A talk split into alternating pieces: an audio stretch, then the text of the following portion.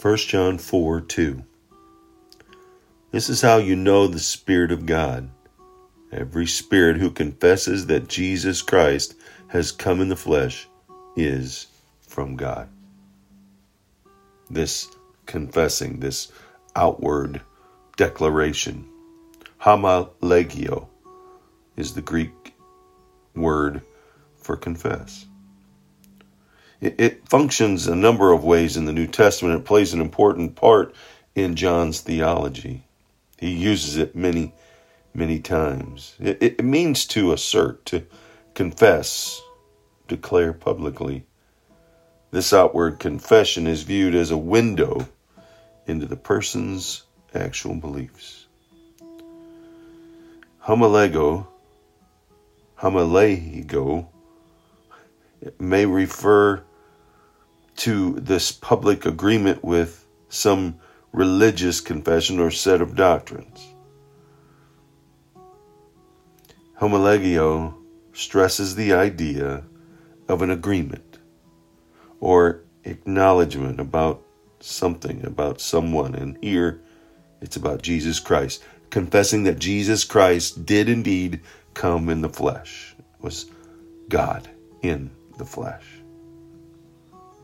It's also a confession of praise, a, a praise in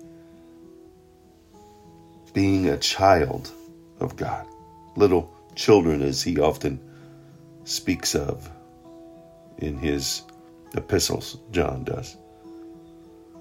God gives the Spirit, but there are counterfeits in the form of many false prophets, and discernment is a critical characteristic of Christian disciples. God's Spirit does not condone false doctrine. Here at the end of the first century, a view of Christ arose that denied his true humanity. And in this view, the Son of God assured human form for a time, but the divine Christ departed from the earthly Jesus before the crucifixion. And John insisted that Christ had become in had come in the flesh. God was truly and fully incarnate in Jesus of Nazareth, and he was defending it, and he was telling others to defend it, to confess, to exalt.